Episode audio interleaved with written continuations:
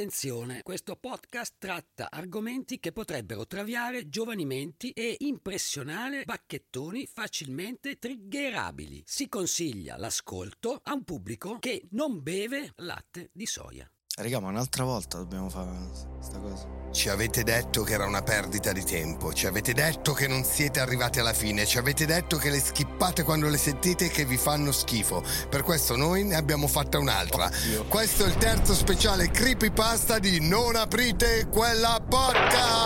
Tenta pure questo esperimento Comunque Matteo, Meravigliosa! Matteo un falsetto meraviglioso.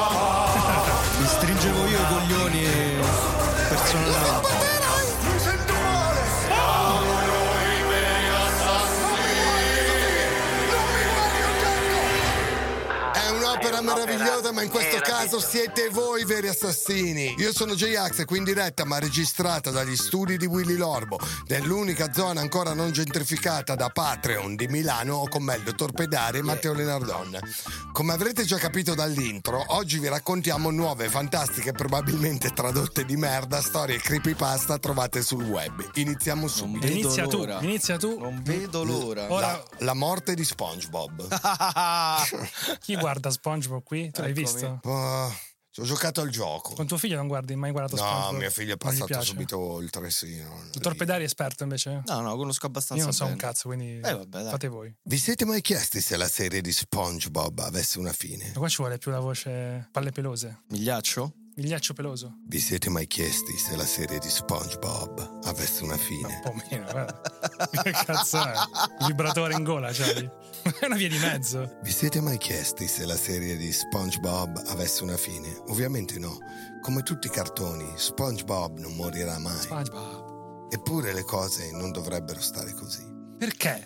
Chi l'ha detto? Perché dovrebbero morire i cartoni, bastardo? Chi l'ha detto? Si dà il caso che, alla fine della prima serie, dovrebbe esserci a chiudere il tutto l'episodio La morte di SpongeBob, episodio mai trasmesso, divenuto raro tra gli appassionati ed i collezionisti, ormai diventato una leggenda. Nessuno ancora in vita sa se sia mai esistito un Ma episodio cosa vuol simile. dire? Nessuno ancora in vita. Hanno ucciso tutti quelli che ci hanno lavorato. Certo. L'episodio finale di SpongeBob dalla prima stagione. Ma che cazzo di premessa è? che porta fortuna, Ma che tipo, tipo Glee che muoiono tutti. Non puoi. non- Sarà la non- traduzione di non merda puoi- di Nobody Alive Knows. Non Cioè- puoi sapere, cioè se sei vivo non puoi sapere. Iniziamo con le traduzioni, eh? Mm. Ma le varie ricostruzioni portano ad un unico e triste finale. Andiamo con ordine. Ah, L'episodio si apre con SpongeBob e Patrick che giocano a nascondino. Squiddy, che tenta di esercitarsi col clarinetto, disturbato dalle urla dei due compari, grida loro di smetterla immediatamente. Essi, dopo pochi secondi di silenzio, scoppiano a ridere. Squiddy, imbarazzato da tale affronto, esce di casa e si avvicina a SpongeBob, minacciandolo di morte. Ma vince questo creepypasta, ragazzi. Ah, vedi la mignotta del strizzo come Questo, tra l'altro, questo è tipo il, il creepypasta numero uno in questo momento in Italia. Cioè, Ok. questo è.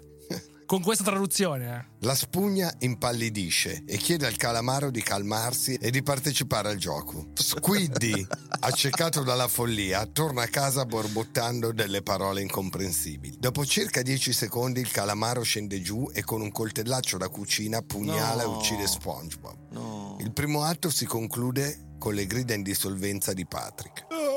Tuttavia, tra un atto e l'altro non ci saranno le solite bolle, ma delle schermate nere che renderanno il tutto ancora più tetro. Madonna. Il secondo atto inizia al Krusty Krab, con tutti i migliori amici di SpongeBob seduti a piangere. Ma perché avrei dovuto fare una, una puntata del genere? Ma perché? Ma poi perché ci credono questi? eh? Patrick, seduto in disparte a pensare, viene interrotto da Non Sandy. questionare la poetica dei creepypasta che sono la più alta forma di letteratura che abbiamo oggi in Italia. Esatto. Ah, è un'opera meravigliosa. Patrick, seduto in disparte a pensare, come tipo Boris, vado a pensare, viene interrotto da Sandy che chiede lui La mia di- vita è stata questa. Dai, non è il culo, basta. Viene interrotto da Sandy che chiede lui di accompagnarla nel cimitero dei vagabondi per dare un ultimo saluto al vecchio SpongeBob. Lui acconsente, combattuto al solo pensiero. Il secondo atto termina così. Va bene. Il terzo e ultimo atto in- invece inizia al cimitero con Patrick che piange inginocchiato sulla tomba di SpongeBob. Ma perché avrebbero dovuto fare sta roba? Non lo so, ma non lo so. Dopo pochissimi secondi una scritta recitante, 30 anni dopo, introduce, 30 years later. introduce l'ultima scena che raffigura Patrick ormai barbuto e vecchio divenuto scheletrico seduto in una stanza buia da solo. Esso fissa lo spettatore per circa 7 secondi, poi prende un coltellaccio da cucina e si uccide come il suo amico. Eh? L'episodio termina con Squiddy, ringiovanito e sposato con due piccoli che ride e sghignazza al ricordo di quello che fu il suo vicino. Il suo vicino che ormai non c'è più. No, Io non ho capito un cazzo di sta roba. Che cazzo è? È che- Cosa abbiamo letto? è che praticamente è questo. Beh, bella merda che hai trovato, eh. Il creepypasta numero in Italia. Madonna. Che voto gli diamo Perché c'è a anche questo? una classifica. Eh, quelli più letti, no? Vabbè, andiamo, vediamo la seconda. Che voto diamo a sto, sto coso? sto Due. creepypasta? Due? Eh. Dottor Pedari, che voto gli diamo? Tre e mezzo. Ma proprio essere, Qualcosa- qualcosa essere in- clementi proprio. Ok, vabbè. Vediamo il prossimo, Mm. che si chiama La sindrome di Lavandonia. Mm. E per l'occasione devo far partire la musica, che a quanto Mm. pare è fondamentale per ascoltare sta roba. Ok, Sono 10 ore di, di- di canzone. va bene. questa è la musica. Cioè, c'è scritto che devi, quando leggi sta creepypasta Sì. devi leggere sta Sì. roba. Durante i primi giorni dell'uscita di Pokémon rosso e verde in Giappone, il 27 febbraio 1996, si registrò un picco di morti nella fascia d'età 10-15 anni. I bambini venivano solitamente trovati morti per suicidio, di solito impiccati o precipitati da altezze. Altezze. Tuttavia, alcuni casi erano più insoliti. Alcuni rapporti riferivano di bambini che avevano iniziato a segarsi le membra. Altri sì, vabbè, du- entendre, vabbè. virgola, le membra. Altri che si infilavano la testa nel forno. Altri ancora che si strozzavano con il proprio pugno, spingendo il braccio in gola. I pochi bambini salvati prima di uccidersi mostravano un comportamento sporadico. Che cazzo è Infatti non, non- infatti non ha, non ha alcun senso. com- a volte è un comportamento e poi a volte, cambia. E poi a volte così comportavano, a volte no. A volte sì, a volte non si comportavano. A Molte volte non C'erano si dei com- momenti in cui. Potevi, cosa potevi dire quel bambino? Che non si comportava. Quando veniva chiesto loro perché volevano farsi del male, rispondevano solo con urla caotiche e si graffiavano gli occhi. tipo, come- Esempio di urla caotica. Ah! Quando veniva mostrato ciò che sembrava essere il collegamento con questo comportamento, il Game Boy non avevano alcuna risposta. Ma quando abbinato a Pokémon rosso o verde, le urla continuavano e facevano del loro meglio per uscire dalla stanza in cui si trovava. cosa? Il Game Boy. Allora, il Game Boy. Allora, Ah, aspetta. dottor Pedari, per favore, lei che sta leggendo. eh no, cerco di renderlo. cosa, sta- cosa vuol dire quello che abbiamo appena letto? Allora, quando se, cioè, se- no, no, non ho capito. Quando- allora, quando veniva mostrato quello Quando che sembrava essere il collegamento con questo comportamento, quindi cercare di spiegare questo comportamento, Mm. il Game Boy Eh, smetteva di rispondere ai No, comandi. no, dimostravano ai bambini il Game Boy da solo Ed e era ok. i bambini erano ok. Quando Poi mettevano Pokémon rosso o verde, eh, questi iniziavano a dare Ah, di iniziavano matto a urlare ancora e e face- facevano del loro meglio per uscire dalla stanza in cui si trovava il Game Aiuto, Boy fatemi con, uscire, fatemi col Game Boy con Pokémon rosso Stavamo verde. fuggendo dal, dal Game Boy. Esatto. Madonna. Ok, andiamo Questo confermò ai detective I det- Cioè, I detective di Game Boy c'erano? Jerry Calarca. Il sospetto che i giochi in qualche modo avessero una connessione con questi bambini e le morti. Fu un caso strano perché molti bambini che possedevano gli stessi giochi non mostravano tale comportamento, ma solo pochi. La polizia non aveva altra scelta che indagare, dato che non aveva altri indizi. Raccogliendo tutte le cartucce che questi bambini avevano acquistato, le misero sotto sequestro come prova da analizzare più tardi. Decisero che la prima cosa da fare era parlare con i programmatori stessi. La prima persona che incontrarono fu il direttore dei giochi originali, Satoshi Tajiri. Quando gli venne detto delle morti legate ai suoi giochi, sembrò leggermente a disagio. Leggermente, sai, sono i bambini che stanno segando le membra, ma. Ma dà non, però non ammise Ah. nulla. Ah. Cioè, Che cazzo doveva eh, io mettere? non c'entro un cazzo. Condusse i detective dai principali programmatori del gioco, le persone responsabili del contenuto vero e proprio. I detective allora incontrarono Takenori Oota, uno dei principali programmatori del gioco. A differenza di Satoshi non sembrava a disagio, ma molto controllato. Spiegò che era impossibile usare qualcosa come un gioco per causare simili morti e portò anche alla luce il fatto che non tutti i bambini erano stati colpiti. Li guidò il tutto come una strana coincidenza o isteria di massa. Sembrava che stesse nascondendo qualcosa, ma non stava cedendo. Alla fine disse qualcosa di interessante. che non ci viene riportato però cosa di... Takenori aveva sentito una voce secondo cui la musica di Lavandonia, una delle località del gioco, quindi la musichetta che Eh, stiamo sì. sentendo, aveva fatto ammalare alcuni bambini. Era solo una voce e non aveva prove concrete, ma era comunque qualcosa da approfondire. Comunque è estremamente cacofonica sta musica, è t- totalmente disarmonica. È la musica di un livello di Pokémon Eh, verde ma e che rosso. palle però Cioè credo che è un ragazzino eh, Si scapoccio. stacca gli occhi. Porca troia Indirizzò i detective da Junichi Masuda Il compositore della colonna No. sonora della serie Secondo me è Masuda anche Masuda aveva sentito quelle voci, ma di nuovo disse che non avevano prove che la sua musica fosse la causa. Per dimostrare il punto suonò la canzone esatta del gioco completamente, mazza e palle, senza alcun effetto su nessuno, né i detective né lo stesso Masuda. Effetto su di noi ne sta avendo invece un po'. Io sto per, io sto per spaccare qualcosa. Stra- strappo gli occhi a te però, non è... Che Lo stesso, voluto mettere Masuda, sta merda sotto. lo stesso Masuda non provò nulla di diverso o strano. Anche se mantenevano ancora i loro sospetti su Masuda e la musica di Lavandonia, sembrava che avessero raggiunto un altro punto morto. Ma poi che sospetti di che? Cioè, Questi come se bambini ci- si stavano Sì, ma ho capito come ci fosse un altro caso mai stato nella storia dell'essere umano di una musica che faceva strappare gli occhi alla gente. Cioè, cazzo sospetti? C'è mai stato il Game Boy nella storia umana? No, questa è la prima volta che esisteva il Game Boy. Eh. Eh, vabbè.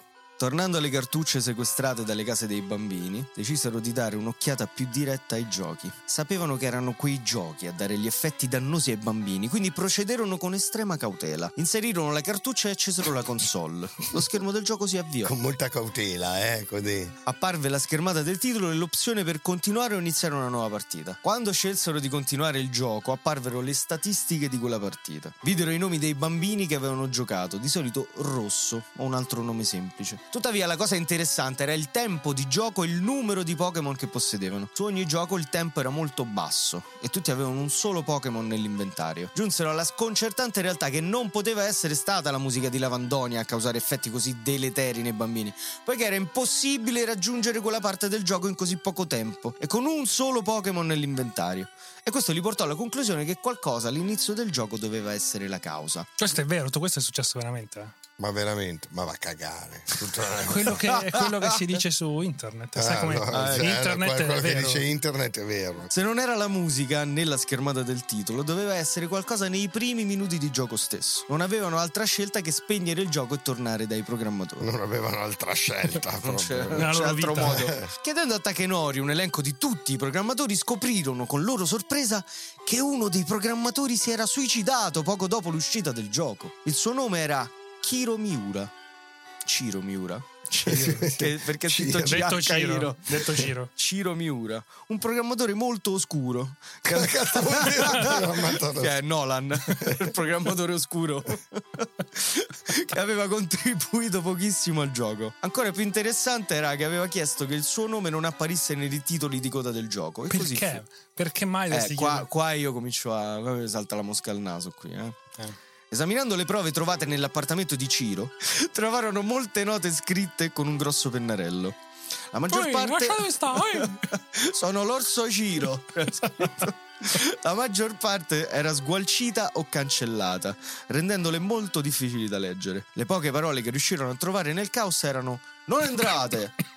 Fate attenzione e seguitemi in grassetto. I detective non erano sicuri di cosa significassero, ma sapevano che dovevano avere un collegamento. Dovevano! Dovevano a tutti i costi. Cercando ulteriormente, scoprirono che Ciro era molto amico di uno dei disegnatori delle mappe, Koji Nisino. E questa era probabilmente l'unica ragione per cui Ciro era riuscito a entrare a far parte del team di sviluppo con un po' di persuasione. Scusa, ma prova un attimo a googolare Ciro Mura lì, come si chiama? Miura. Miura. Viene fuori che Ichiro Miura è un alpinista giapponese. Ok, quindi vedi già una stronzata sta roba che stiamo leggendo. Sembrava che Ciro avesse convinto Nisino a farlo entrare nel progetto e aveva funzionato, ecco è arrivata una mail di Nisino. I detective sapevano di essere sulla pista giusta. Beh, però scusami, se questo stronzo ha chiesto di, di non essere elencato da nessuna parte, ci sta che non si trovi il suo nome su internet. eh. Cioè, è Giusto, coerente. Mi sembra Detective Leonardo. Sì, ma di questo gioco, cioè, se, cioè, e poi Era si- molto oscuro sto stronzo. e comunque se io cerco Koji Nishino, cioè, per esempio, mi dice che è uno dei game designer di Pokémon, Koji Nishino. Ah, no, Nish- no, Nisino. Come cazzo si dice? Nishino. Non lo so. I detective sapevano di essere sulla pista giusta. Questo oscuro e sconosciuto programmatore, Eh, Ciro, oscuro. doveva avere a che fare con la cosa, qualcosa. Chiesero quale fosse l'idea di Ciro, perché volesse così disperatamente far parte dello sviluppo di questo gioco per bambini. E Nisino disse loro che Ciro non gli aveva detto molto al riguardo, solo alcuni dettagli ogni tanto. Voleva inserire un Pokémon speciale nel gioco, completamente diverso da tutti gli altri, sarebbe servito come extra, una sorta di brivido fuori posto per il giocatore, un brivido, Un brivido fuori Cos'è un posto? brivido fuori posto? Il brivido tra le palle e il buco del culo. Ma Aspettate, non era comunque Missing No. Eh? Come? Ah, raga, io ho letto. Non era comunque Missing No. No, non era comunque missing. Non, sta, non era... Non, c'è- non era Missing, un impiegato milanese. Non è Missing, raga. Abbiamo fatto il briefing. Ho visto che non è Missing. Era impossibile comunque con il tempo di gioco registrato sulle cartucce. Beh, sempre più chiaro mi sembra. però. Andando avanti Vabbè, non senti, all'infinito. ora che hai letto queste due frasi, non senti un brivido fuori posto dentro di te? Sì, però si chiama voglia di ucciderti, credo. Nisino, Nisino durante che l'intera la vita è un conversazione brivido fuori posto. È tipo il ritornello di una fucilata d'amore. Vasco Rossi. Comunque ci sta, questo è un Pokémon sconosciuto, è Missing. Eh. È Ah, Missing ok. Pokémon. Ah, ok. Non era comunque non era comunque missing, missing, no. no. Vabbè, Vabbè. è creepypasta, che cazzo volete da me? Non ho scritto io sta merda. Nisino durante l'intera conversazione sembrava non è, quando lo scrivi te non è che cambia chissà che cosa.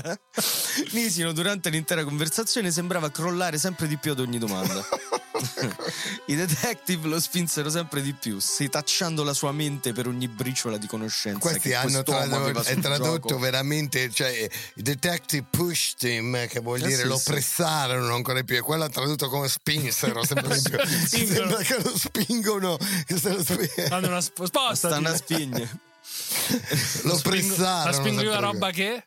non gliela fai a spigne te Eh.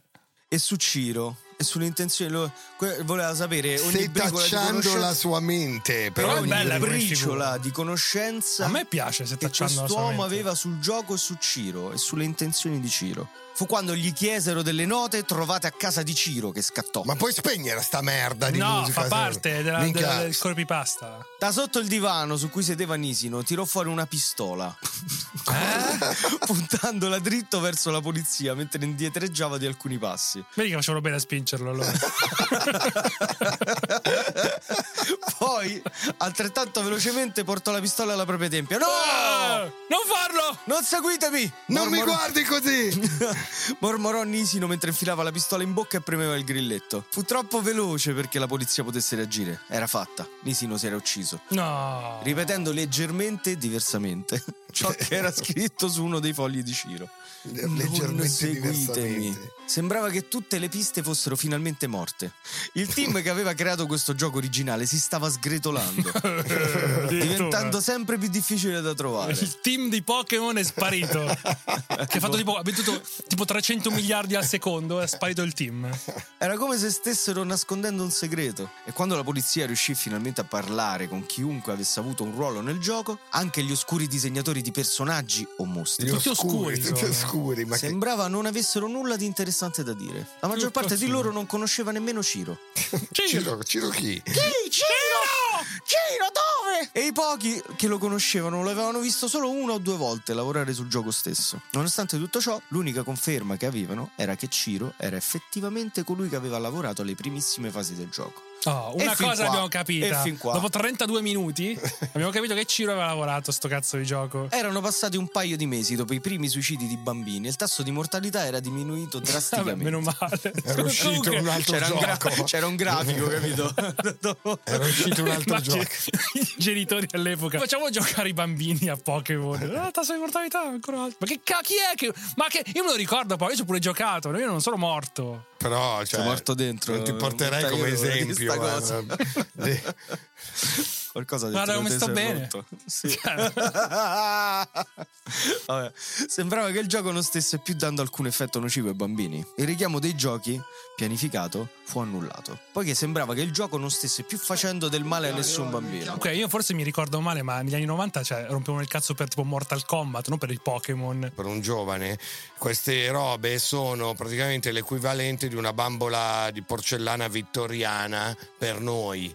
Beh, andiamo avanti, dottor Pedali, prego. Avevano cominciato a pensare che forse Takenori aveva ragione, si trattava solo di una strana coincidenza o isteria di massa. Fino a quando non ricevettero la lettera. Fu consegnata direttamente a uno dei detective, abbastanza direttamente per strada. Ma che cazzo? Abbastanza Abbastanza direttamente. Non del tutto. Abbastanza. Che cazzo Abbastanza. Quasi. per un po' in strada un po' no.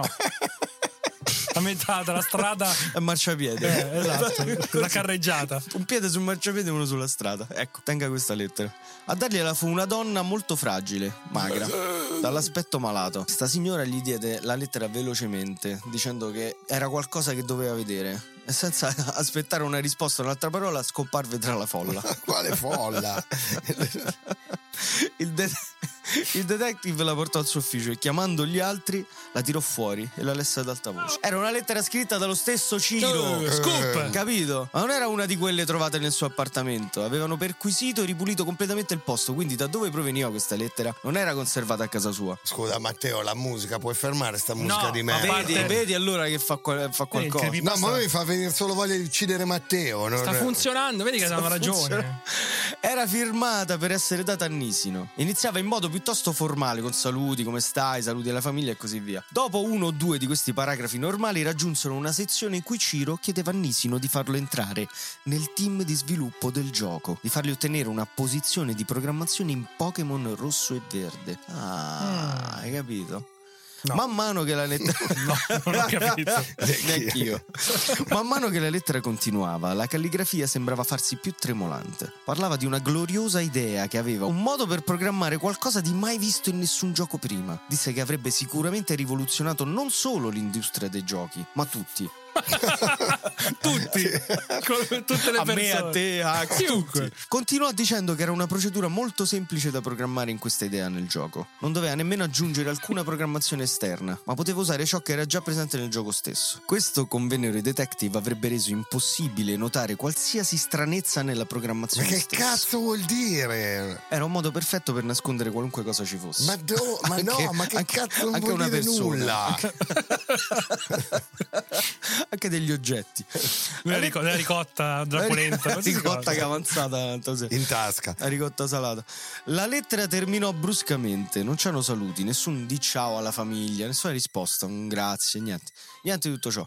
C'era solo il suo nome scritto duramente nella lettera dove la carta si era quasi strappata. Duramente. Preso sta penna, l'ha ha coltellato un foglio.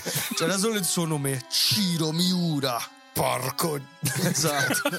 Conosceva il mio nome. Questo fu il chiodo nella bara per i detective. Non avevano più alcun sospetto riguardo alla causa. Ciro aveva programmato qualcosa nelle primissime fasi del gioco, ecco, qualcosa di folle. Eh certo. Per aumentare ulteriormente questa scia di successo, scoprirono che il team di programmazione aveva lavorato in coppia. Persino Ciro stesso ha lavorato in coppia con se stesso. Non, non ho capito. non si capisce. Adesso cazzo. lo dice. adesso- Aveva lavorato con un altro programmatore, ecco, Sousuke Tamada. No, Ma quando no. cazzo finisce sta roba? Oh, eh, cioè, non senti come sta crescendo?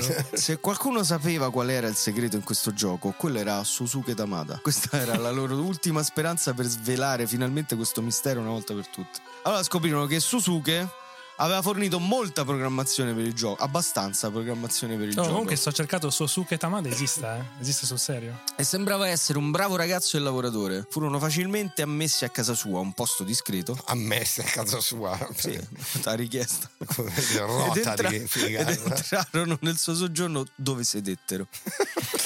Suzuki non sedette comunque. particolari. È importante nella storia. Non sedette. Rimase in piedi accanto alla finestra del secondo piano, guardando la strada trafficata. Sorrideva un po'. Aveva appena pippato. Abbastanza sorrideva, sorrideva abbastanza. Non ci sono testimoni diretti degli eventi che seguirono. Ma questo non ci fermerà certo.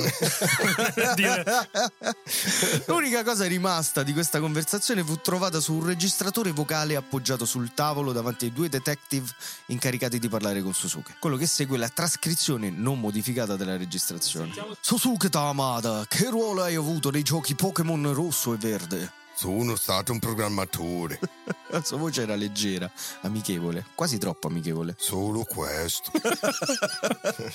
Ho ragione nel sapere che i programmatori che lavoravano al gioco lavoravano in gruppo? Chiese il detective. Si poteva sentire il rumore dei piedi che si muovevano leggermente sul pavimento. legge. Avresti ragione. disse Susuke dopo un momento di silenzio. E il tuo partner, il suo nome era... Il detective fu rapidamente interrotto dalla voce inquietante di Susuke. Ciro Miura. Era questo il suo nome, Ciro Miura. Un altro silenzio. Sembrava che i detective fossero un po' a disagio con quest'uomo.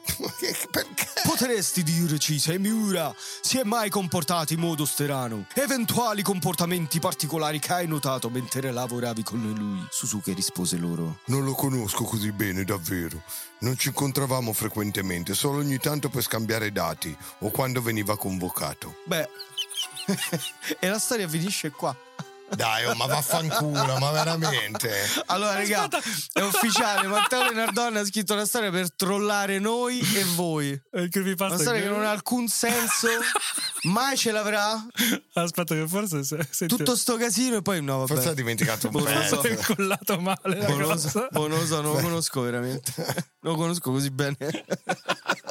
Ti immagini finisce Ma non lo so. Ma che Ho veramente?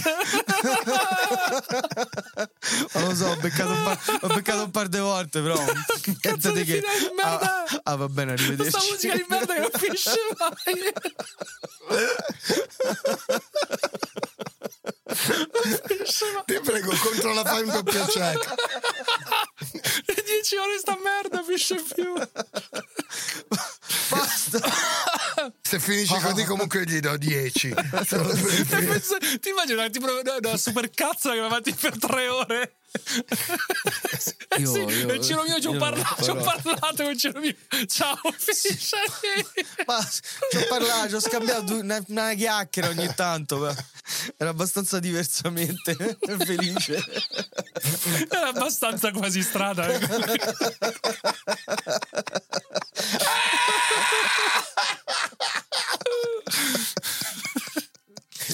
Va avanti sta musica di merda. certo. Finché non ci ammazza qualcuno, giustamente. Trollarti fino a qui, fino a qui per farti Ma no, c'è, purtroppo c'è un'altra parte. C'è un'altra parte. Che leggerai tu. Ah, mandamela su Ma WhatsApp. quanto cazzo è cazzo? Pesce più. Ma cazzo è la puntata di sta merda. Veramente una super cazzo.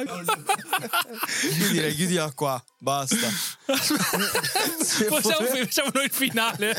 Possiamo Sì. decidere. Facciamo, Ok, volete ascoltare? Io non ho mai visto Matteo leggere, cioè non ho mai visto Matteo ridere così tanto in 50 puntate. È la musichetta, secondo me. Vabbè, quindi Eh, decidi- eh, p- p- qua Eh, sa- certo che la serve una decisione finire. esecutiva qua dobbiamo leggere le altre 300 Eh, sì, Quante so? mi sembra abbastanza lungo Io le leggo veloce. comincio a pensare che prendere il, il computer di Matteo e spaccarlo sul mio ginocchio valga poi il prezzo del ripagarglielo. Cioè, Ah, è un'opera meravigliosa. Vabbè comunque colpo di scena abbiamo trovato la parte finale di Finalmente. questo no, racconto finalmente. Susuke rispose loro. Non lo conosco così bene, a dire il vero. Non ci incontravamo spesso, solo ogni tanto per scambiare dati o quando l'intero gruppo veniva convocato per una riunione. Scambi dati, così. Regà. Con i miei bro scambio dati. Queste sono le uniche volte in cui ho visto lui. Si comportava normalmente per quanto ho potuto vedere. Era un uomo basso. E penso che, e penso che questo abbia influenzato la sua coscienza. Ma che cazzo? Perché i nani sono risaputamente Figli stronzi. di puttana. Si comportava in modo più debole di qualsiasi altro uomo che ho incontrato. Era disposto a fare molto lavoro per ottenere il riconoscimento. Questo lo so, penso. Silenzio. Sì? chiese il detective, spingendolo a continuare. Cosa pensi? Penso che fosse un uomo molto debole. Penso che volesse dimostrare il suo valore indipendentemente da questo punto. Penso che volesse farsi conoscere per qualcosa di speciale, qualcosa che avrebbe fatto dimenticare alla gente il suo aspetto avrebbe prestato attenzione al suo aspetto, mente potente che giaceva nel suo cranio. Allora qui c'è scritto al suo aspetto. Punto. non cercare di spiegarlo. Lascia stare, lascia scorrere. Certe Sfortunatamente- giornate a mare, lascia stare. Sfortunatamente per lui però non aveva molta mente per sostenere questo ragionamento. È mente potente, ma non abbastanza mente. Perché dici così? chiese il secondo detective. Beh, è la semplice verità. rispose velocemente Susuke. Si sentivano i suoi piedi muoversi sul pavimento piastrellato. Non era niente di speciale, anche se voleva crederlo. Non puoi diventare grande, anche se ci credi. È impossibile in qualche modo. Penso che Ciro lo sapesse lui stesso. Da qualche parte nel profondo lo sapeva. Gli investigatori rimasero di nuovo in silenzio, incerti su come orientare la conversazione. Li ca- Pamo? Li capisco, li capisco. Andiamo a dati, raga? Andiamo a farci un po' di dati? Dopo un momento continuarono. Puoi dirci qual era la parte del gioco di Ciro? Su cosa hai lavorato esattamente? Susuke rispose più velocemente di prima. Niente, voglio dire, niente di importante. Ha lavorato su alcune parti oscure dall'inizio del gioco. Ma che cazzo sono le parti oscure? Una pausa, poi qualche informazione in più. Era la parte di Hawk, per essere precisi. Ha lavorato su alcune parti di Hawk. Quando lo vedi per la prima volta, vedi. Cos'altro? Ha spinto la polizia. Ha spinto. ha spinto? No, eh. Continuano a spingere la poi. Sta Non spingono i Hai assistito la polizia, ok? Potevano sentirlo nella voce di Susuke, sapeva qualcosa. Sappiamo che sei a conoscenza dei bambini e delle morti. Sappiamo che è stato Ciro a farlo. Ha programmato qualcosa nel gioco. Che cosa stai insinuando? Chiese Susuke. Sembrava che stesse cercando di mantenere la voce. Che cazzo vuol dire mantenere la Di mantenere calma la vo- nella voce, nel tono. Stiamo insinuando che dal momento che sei il suo partner, se ci stai nascondendo quale cosa, allora potresti essere responsabile della morte di quei bambini, tanto quanto lo è Ciro stesso. Non puoi provare nulla! gridò Susuke. Raccontaci cosa ha fatto Ciro al gioco, gridarono di rimando. Ha fatto quello che gli ho detto di fare! Silenzio, silenzio completo. Vuoi saperlo, eh? Eh, figlio di puttana. Chiese infine Susuke, rompendo il silenzio inquietante, ma sostituendolo con la sua voce. Vuoi sapere di cosa si tratta? Ciro era un idiota. Ah, Farebbe qualsiasi cosa per un po' di attenzione, qualsiasi cosa. Nemmeno lui poteva programmare per niente. Non lo sapeva. L'unica cosa che poteva fare però era veniva manipolato. Qui c'è scritto figlio di puttana, era veniva Eh, ma che vuoi manipolato. da me? Mica l'ho scritto io. Era venir manipolato. Potevi dirgli cosa fare e lui lo faceva. Non lo metteva nemmeno in dubbio, lo faceva. Solo per sentire quel grazie quando ricevevi il prodotto finito. Quello era le sue ragioni. Oh, Mamma mia, questo è tutto ciò che voleva. Si sentirono due clic delle pistole del detective. Eh, ma come? perché?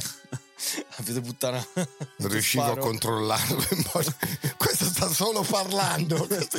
Riuscivo a controllarlo in modo impeccabile. Assomiglia molto a Takenori. Ovviamente nessuno di voi lo sapeva, ma sono stato io a proporre l'idea del gioco, l'idea dell'intera operazione. Ho semplicemente detto a quel tizio cosa fare, mi ha seguito senza dubbio. Non sa niente, proprio come Ciro. Si udì il rumore di una finestra che si apriva, seguita dagli investigatori. Seguivano una finestra. Ehi, guarda quella finestra! Si muove in modo sospetto.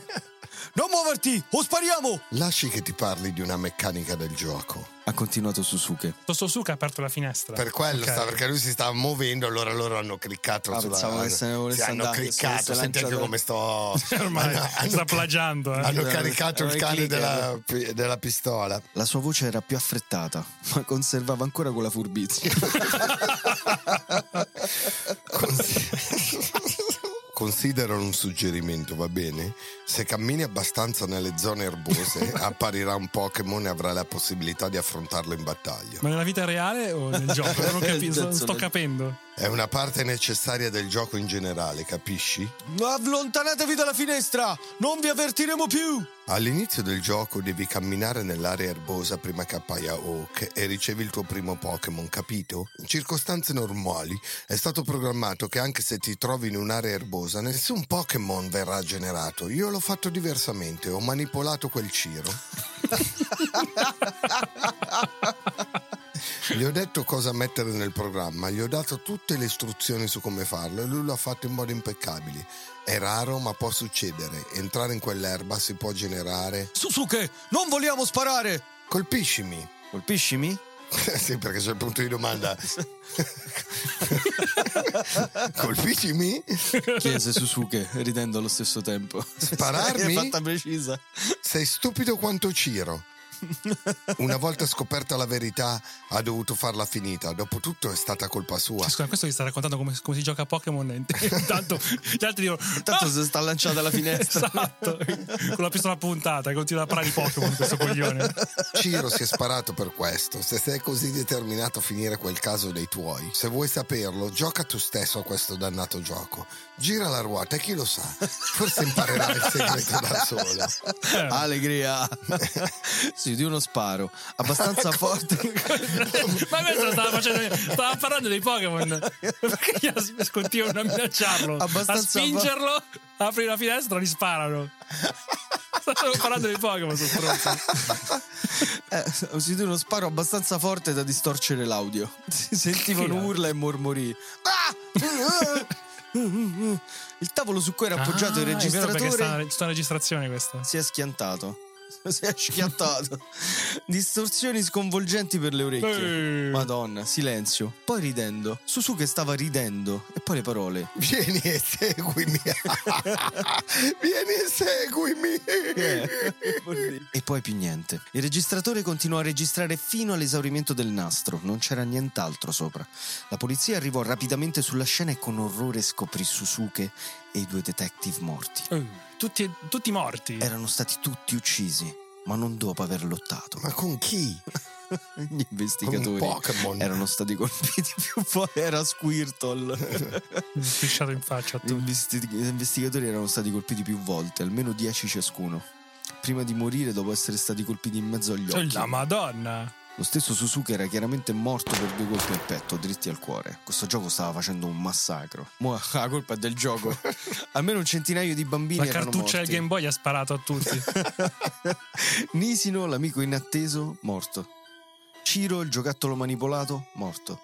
I due detective, morti. E ora anche il creatore, la causa di questa atrocità, Susuke, è morto. Questo gioco andava ben oltre le sue intenzioni originali. Stava uccidendo chiunque fosse coinvolto. Il detective capo aveva deciso di archiviare il caso. L'autore del delitto era morto, quindi non c'era più motivo di portare avanti il caso. Ma qual è l'autore del delitto? Ma cosa? Sosuke! Sto Sosuke del merda. Ma che cazzo? Ma- Sosuke ha plagiato Ciro e ha messo dentro sto cazzo di gioco sta, sto codice che fa impazzire i bambini e si, si ammazzano a vicenda. Questo è il, è il punto. Beh, non lo potevi Ma se, fo- se facce- esistesse una tecnologia del genere, la- l'FBI, la CIA, e i servizi segreti russi o quelli di tutto il mondo non farebbero bulgari. altro che studiare sta cazzo di cartuccia dei Pokémon. L'ipnosi. E le foibe? Messaggi subliminali. Senti, ma tutte le prove, tutte le cartucce, tutti gli appunti, tutte le lettere erano rinchiuse, tenute nell'oscurità a cui appartenevano. Si parlava di tutto, ogni tanto si chiacchieravano. Tra di loro. Ci provano a mangiare la sera. Oh, ti Oh, io stasera allora, noi appunti e lettere volevamo andare insieme a mangiare Andiamo a sushi. dati, andiamo a fare- andiamo, andiamo a dati andiamo a scambiarsi un po' di dati. le prove, le cartucce, secondo me Se volete venire, però. non Però so. si fa la romana, eh, Però ragazzi. fa Non la come l'altra romana. volta che abbiamo pagato tutto noi lettere. Ma con gli anni anche queste cominciarono a svanire. Le lettere svanite. Alla fine il caso rimane solo un ricordo nella mente di chi lo visse in prima persona e di chi ha scritto sto creepypasta del merda. Passarono dieci anni e la data era il 27 febbraio 2006. L'investigatore capo, l'uomo che aveva nascosto le prove originali dieci anni prima, si ricordò del terribile evento accaduto. Anche se non era più in servizio aveva ancora accesso ai dossier e veniva aiutato quando poteva. Il ricordo dell'evento lo indusse a voltarsi indietro, ad aprire il contenitore sigillato che conteneva tutte le prove, lesse le lettere e gli appunti. Si ricordò della donna che un giorno gli era apparsa per strada e le aveva consegnato quella lettera che aveva portato alla svolta dell'intero Ricordiamoci. caso. Abbastanza per strada. Abbast- abbastanza direttamente per strada. Abbastanza. Era apparsa. Si chiese chi fosse e da dove venisse. Forse era la madre di Ciro. O forse quella di Susuke. Era troppo tardi per perseguire tutto ciò. Troppo tardi. Sigillando di nuovo il contenitore, ne vide un secondo direttamente dietro di esso. Tirandolo fuori, lesse il biglietto sopra. Prova numero 2104A. L'aprì e guardò dentro. A riempire il contenitore c'erano esattamente 104 cartucce Pokémon rosso e verde, ognuna in perfette condizioni, chiamate ore pasti, intatte dal giorno in cui le avevano controllate l'ultima volta dieci anni prima. Allungò la mano e ne tirò fuori uno, Pokémon rosso. Non ne vedeva uno da molto tempo. Non sapeva cosa avrebbe pensato dopo, ma allungò la mano verso la scrivania e tirò fuori un vecchio Game Boy. L'ha ricevuto molto tempo fa, ma funzionava ancora. Era di suo figlio, ma era morto qualche anno prima. Wow. Anche sua moglie se n'era andata, pure lei fan dei Pokémon, poraccio. Quello era allora, però. Allora, oggi, Quello era allora, oggi, oggi è un altro giorno. Qualche mese fa, solo il fio. Inserendo la cartuccia nel retro del Game Boy, accese il sistema. La schermata del titolo, quindi l'opzione per continuare o iniziare un nuovo gioco. Tanaka. Quello era il nome del bambino, quello che ha giocato per primo. Probabilmente era morto insieme a tutti gli altri. Premette New Game e iniziò una nuova partita. Era normale, nella media. Andò in giro, parlò con sua madre, uscì, iniziò a camminare verso l'erba. Come parlò con sua È madre. bene quello che succede nel gioco quando lo inizi. Parli con tua madre Sì. nel gioco. Nella sua testa poteva ancora sentire le parole di Suzuki, anche se non era lì, anche se non aveva mai visto quell'uomo in vita sua. Poteva ancora vederlo, sentirlo. Sentiamolo. Si stava avvicinando sempre di più, solo un passo o due. Gira la ruota e chi lo sa, forse imparerai tu stesso il segreto. Entrò nell'erba. All'inizio lo schermo non faceva nulla, niente di niente, rimase lì, così come il detective, completamente congelato, come se il tempo si fosse fermato solo per loro. Lo schermo diventò nero e poi si riaccese, facendo apparire l'iconico sfondo verde con testo nero. Gli occhi stanchi del detective capo si spalancarono. Non poteva fare a meno di leggere cosa c'era davanti a lui. Vieni e seguimi, vieni, seguimi, vieni, seguimi. Vieni, vieni! Mi manchi papà, mi manchi marito mio, mi manchi così tanto. Lacrime si formarono nei suoi occhi, scendendo lungo le sue guance. Apparvero schermate su schermate di testo e lui fece rapidamente clic sul pulsante A per continuare. Basta skippare i dialoghi iniziali. Che palle, mia moglie. Una la trovo- palle. ah, pure qua me la trovo sta rompicoglioni. Vai via. Era la sua moglie e suo figlio. Gli parlavano, lo chiamavano, piangevano con lui, volevano vederlo, lo amavano, lui li amava. Ti amo anch'io, mormorò l'uomo con voce rauca e graffiante. Vieni e seguimi, diventa di nuovo nuovo. Vogliamo vederti, abbracciarti e stare con te per sempre, e sempre, e sempre, e sempre, e sempre. Non stare lontano, puoi vederci anche tu, ci manchi. Vieni, seguimi, ti amiamo. Uno schermo nero.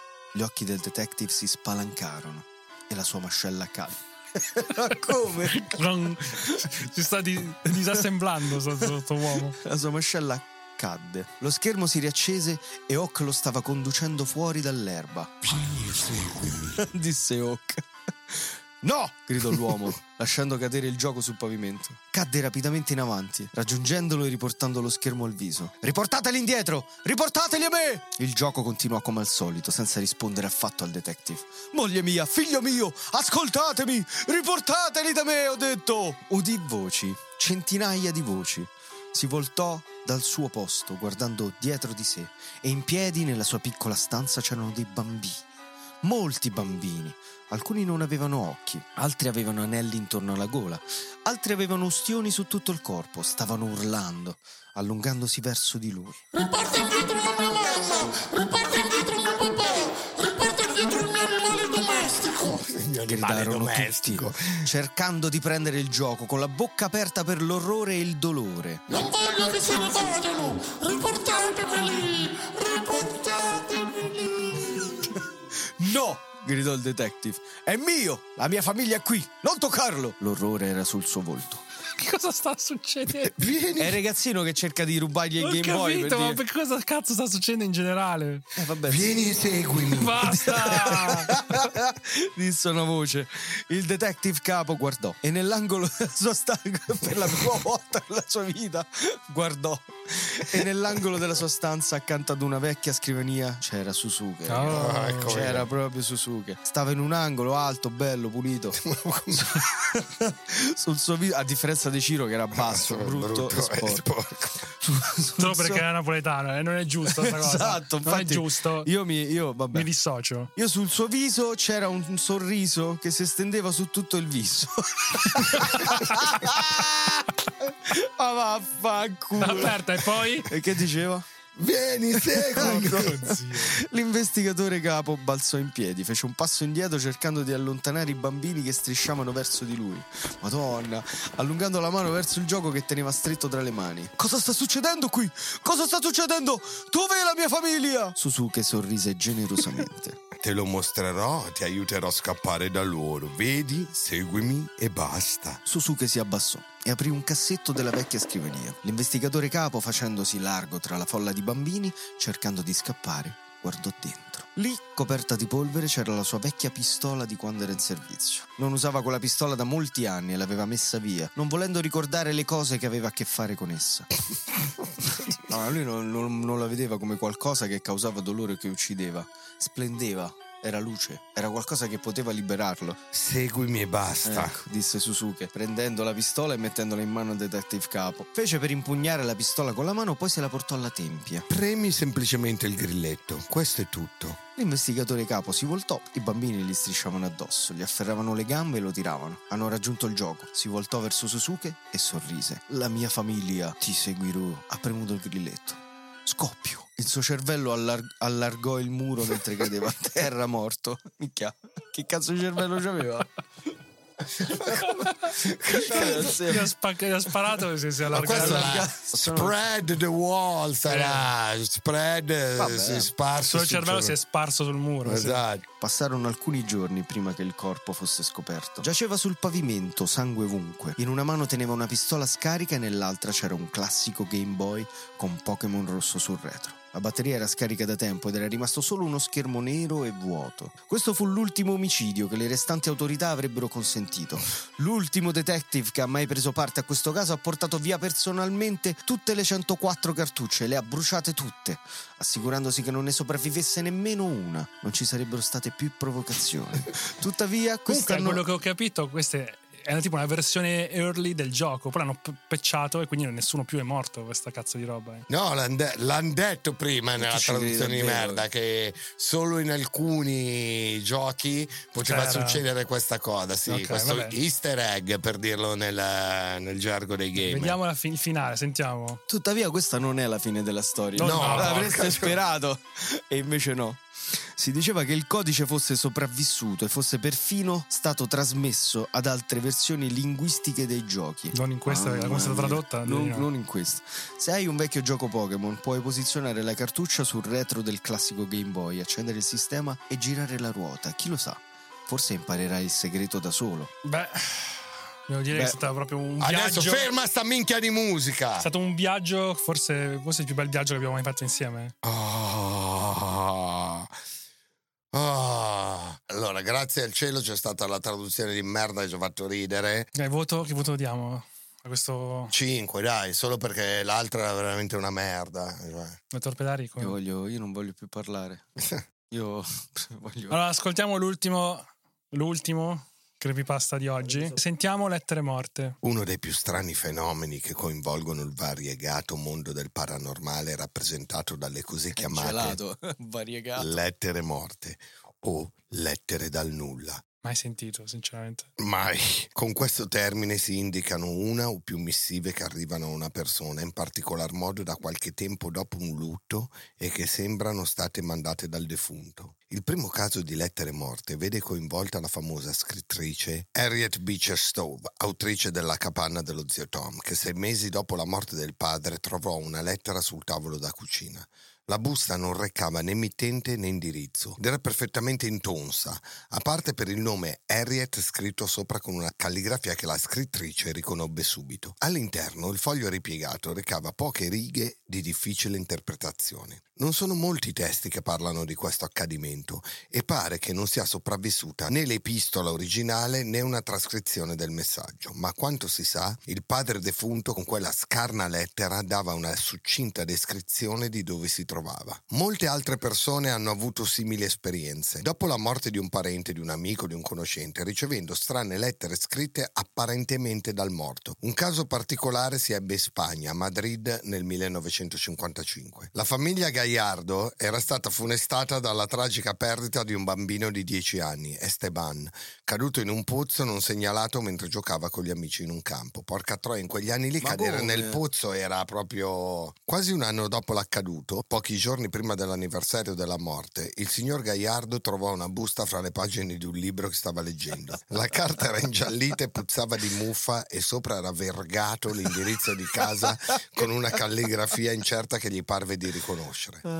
Aperta la busta, il signor Gaiardo quasi svenne nel leggere le poche righe che si trovarono all'interno. Sentiamo, signor Gagliardo. cosa- Cari genitori, sono Estefano. Ma questo era un bambino, parla così. Cari genitori, sono Esteban. Vedo il sole da sotto, ma non sento più il capo. Dove sono? Perché qui non riesco un messaggio indecifrabile a casa di una goccia d'acqua che sotto le chiostro.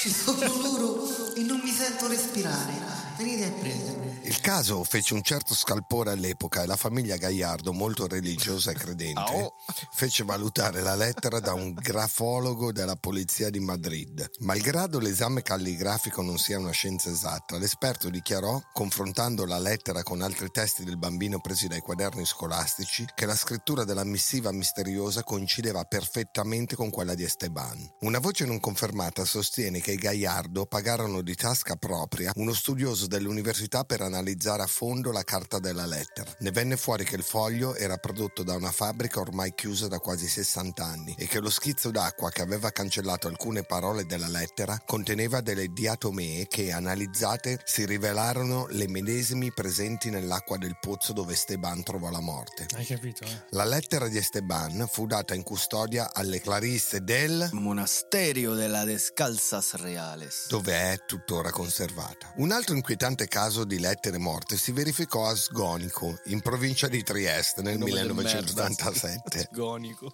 Umberto Marussi, 32 anni, fu coinvolto in un incidente in moto mentre si recava a visitare la grotta gigante e morì nel tragitto in ambulanza a causa delle gravissime lesioni riportate nello scontro con una corriera. Circa un mese dopo la morte, la sorella Carmela trovò una lettera nella cassetta della posta. Era dotata di francobollo, ma non del timbro postale e al posto del mittente c'era un'impronta digitale che pareva lasciata da una mano sporca di grasso. Madonna. Aperta la busta, Carmela lesse la missiva e chiamò allarmata il marito, carabiniere in pensione da pochi anni, per mostrargli il contenuto. Ecco ciò che si poteva leggere sul foglio spiegazzato e pieno di impronte. Troppo lesto andai per vedere le grotte belle. Sulla 12 mi schiantai e ci lasciai la pelle. Dove sono più non so, il cielo non vedo più. Vorrei tornare un po' a vedere il male blu. Ah, Fantozzi, anche poeta.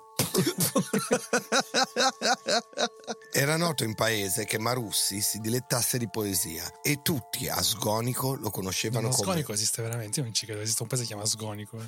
Che cazzo?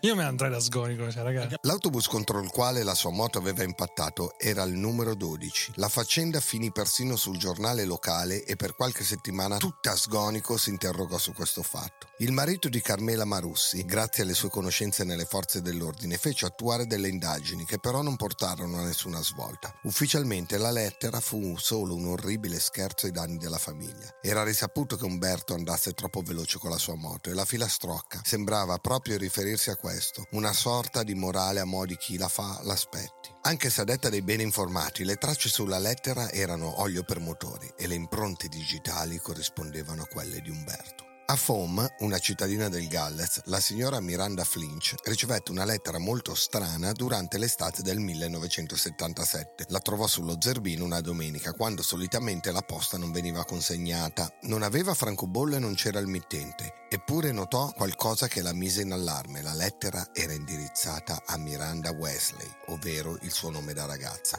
Curiosa, la Flinch scartò la busta. Dopo aver letto le prime righe, la donna accusò un malore e il figlio ventunenne chiamò il dottore. Quando si fu ripresa, Miranda spiegò che il malore le era stato provocato dal comprendere che la lettera le era stata mandata in qualche modo dalla sorella Annabelle, morta a 19 anni di meningite, molti anni prima. Innervosito dal fatto che la madre fosse stata male da quella che è considerata un'elaborata malvagità, il figlio decise di indagare per scoprire chi fosse il responsabile. Ma più indagava e meno l'idea che la lettera fosse un falso prendeva consistenza. La carta usata era un foglio giallo strappato da un quaderno ad anelli, come era solita fare sua zia Annabelle da giovane. La scrittura era sottile e stretta, molto elegante e piena di svolazzi, come quella della defunta. La carta trasudava un leggero ma percettibile profumo femminile e Annabelle infatti aveva il vezzo di spruzzarne un po' sulle lettere che scriveva. L'epistola pareva del tutto normale. Era come se Annabelle non si fosse resa conto di essere morta e parlava nella lettera come se il tempo si fosse fermato. Dava persino l'impressione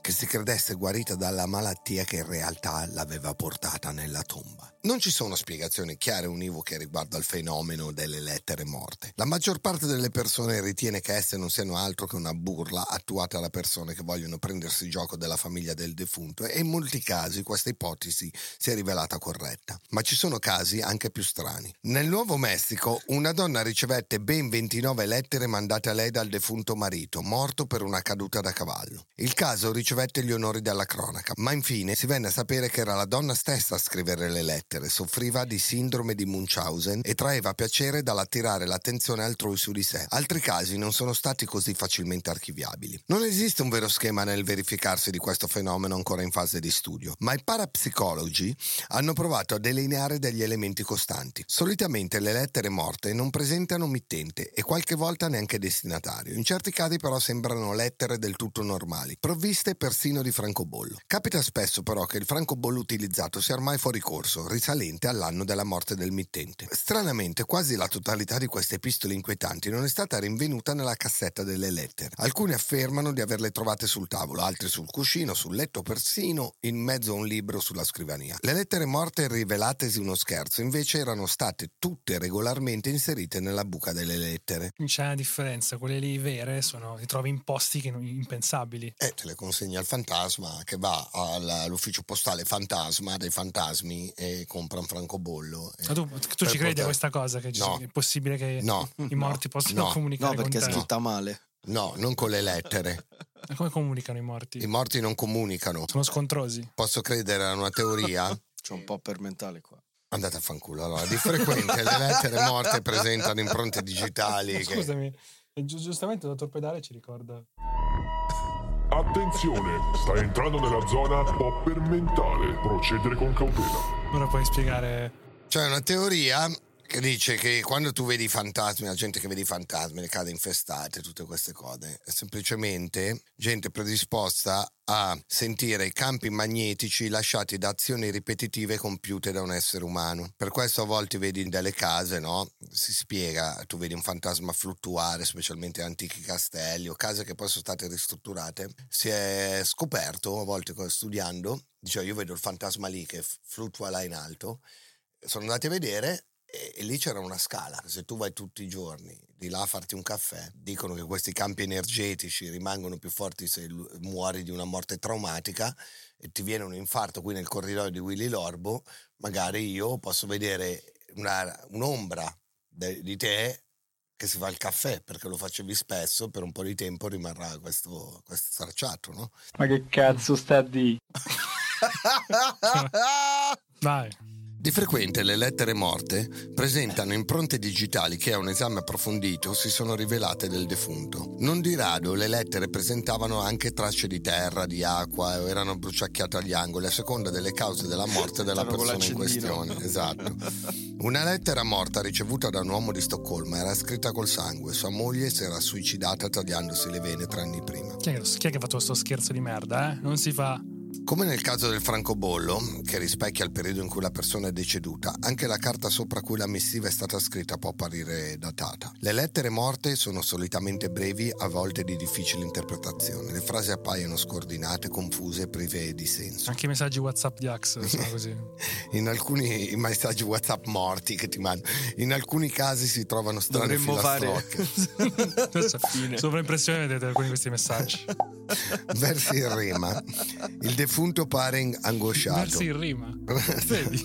Domanda dove si trova, chiede ai parenti di venirlo a prendere. Il tema ricorrente di queste epistole è l'essersi perduti, il non sapere dove ci si trova, l'aver smarrito la strada. Una missiva di questo tipo, arrivata a una famiglia di Lisbona che aveva perso la figlia, riportava la frase: Perché mi avete lasciato sola? Scritta per l'intera pagina. In un'altra, scritta in Irlanda, un marito morto di leucemia scriveva alla moglie dicendole: Qui cielo e terra non esistono più, ma ci sono lettere con frasi ancora più bizzarre. Sto respirando me stesso. Wichita, 1922. Bello però. Sono bloccata fra presente e passato. Berlino, 1867. Orologi dappertutto. Sono fermi, morti. Roma, 1998. Molto prima di Stranger Things e Vecna. Ieri ero di fronte a te.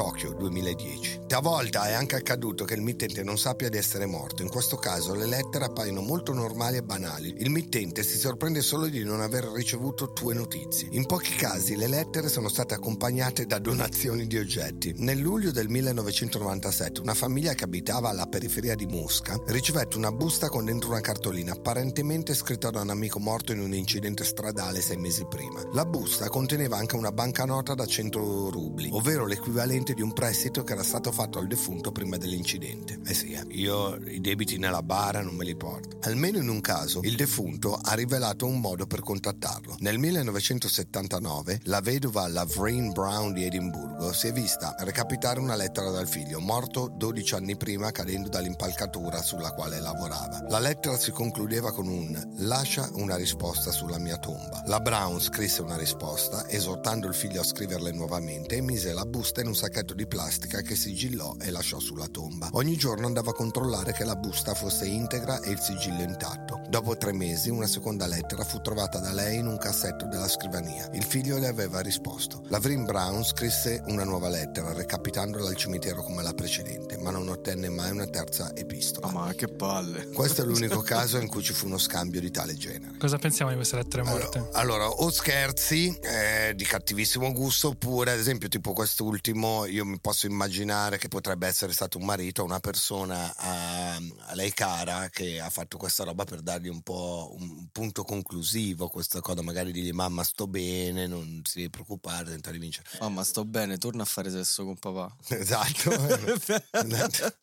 Se vuoi che io stia bene nell'aldilà. Se vuoi che liberarmi da vuoi- Satana che mi sta picchiando tutti i giorni. vuoi una terza Sto epistola. bruciando ogni giorno, mamma. Mi dai il culo a papà. Una terza epistola, fai quella cosa. Chi piace tanto. che- Finalmente fagli un pompino, papà. Che da quando siete fidanzati la prima volta, che.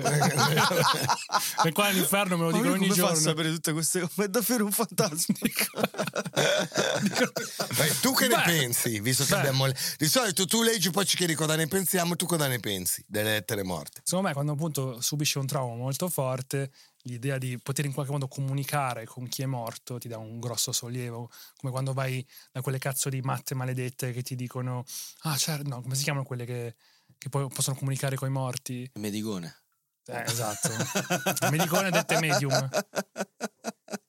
Un po' come le persone che vanno dalle medium per fare finta di. che gli dicono: Ah, sì, certo, tuo zio è in paradiso, ti sta guardando ed è molto orgoglioso di te che quel giorno sei andato. Insomma, te che stai menate qua. Hai vinto la partita di Eh, padel. Esatto. Vabbè, abbiamo finito questi, questi creepypasta. Cosa diciamo? Diciamo che abbiamo sofferto come dei cani. È giusto, creepypasta adesso. Spero per- però che dalla, al- se non altro allora, che creepypasta facevano cagare spero che voi almeno abbiate goduto della nostra sofferenza perché è un po' quello che cioè vedere noi che soffriamo e Matteo che ci fa delle torture psicologiche a giovedì per il prossimo episodio Matteo Penar andate a fare in culo a voi vi voglio bene ciao Ave Viva i. Pokémon, viva i Pokémon.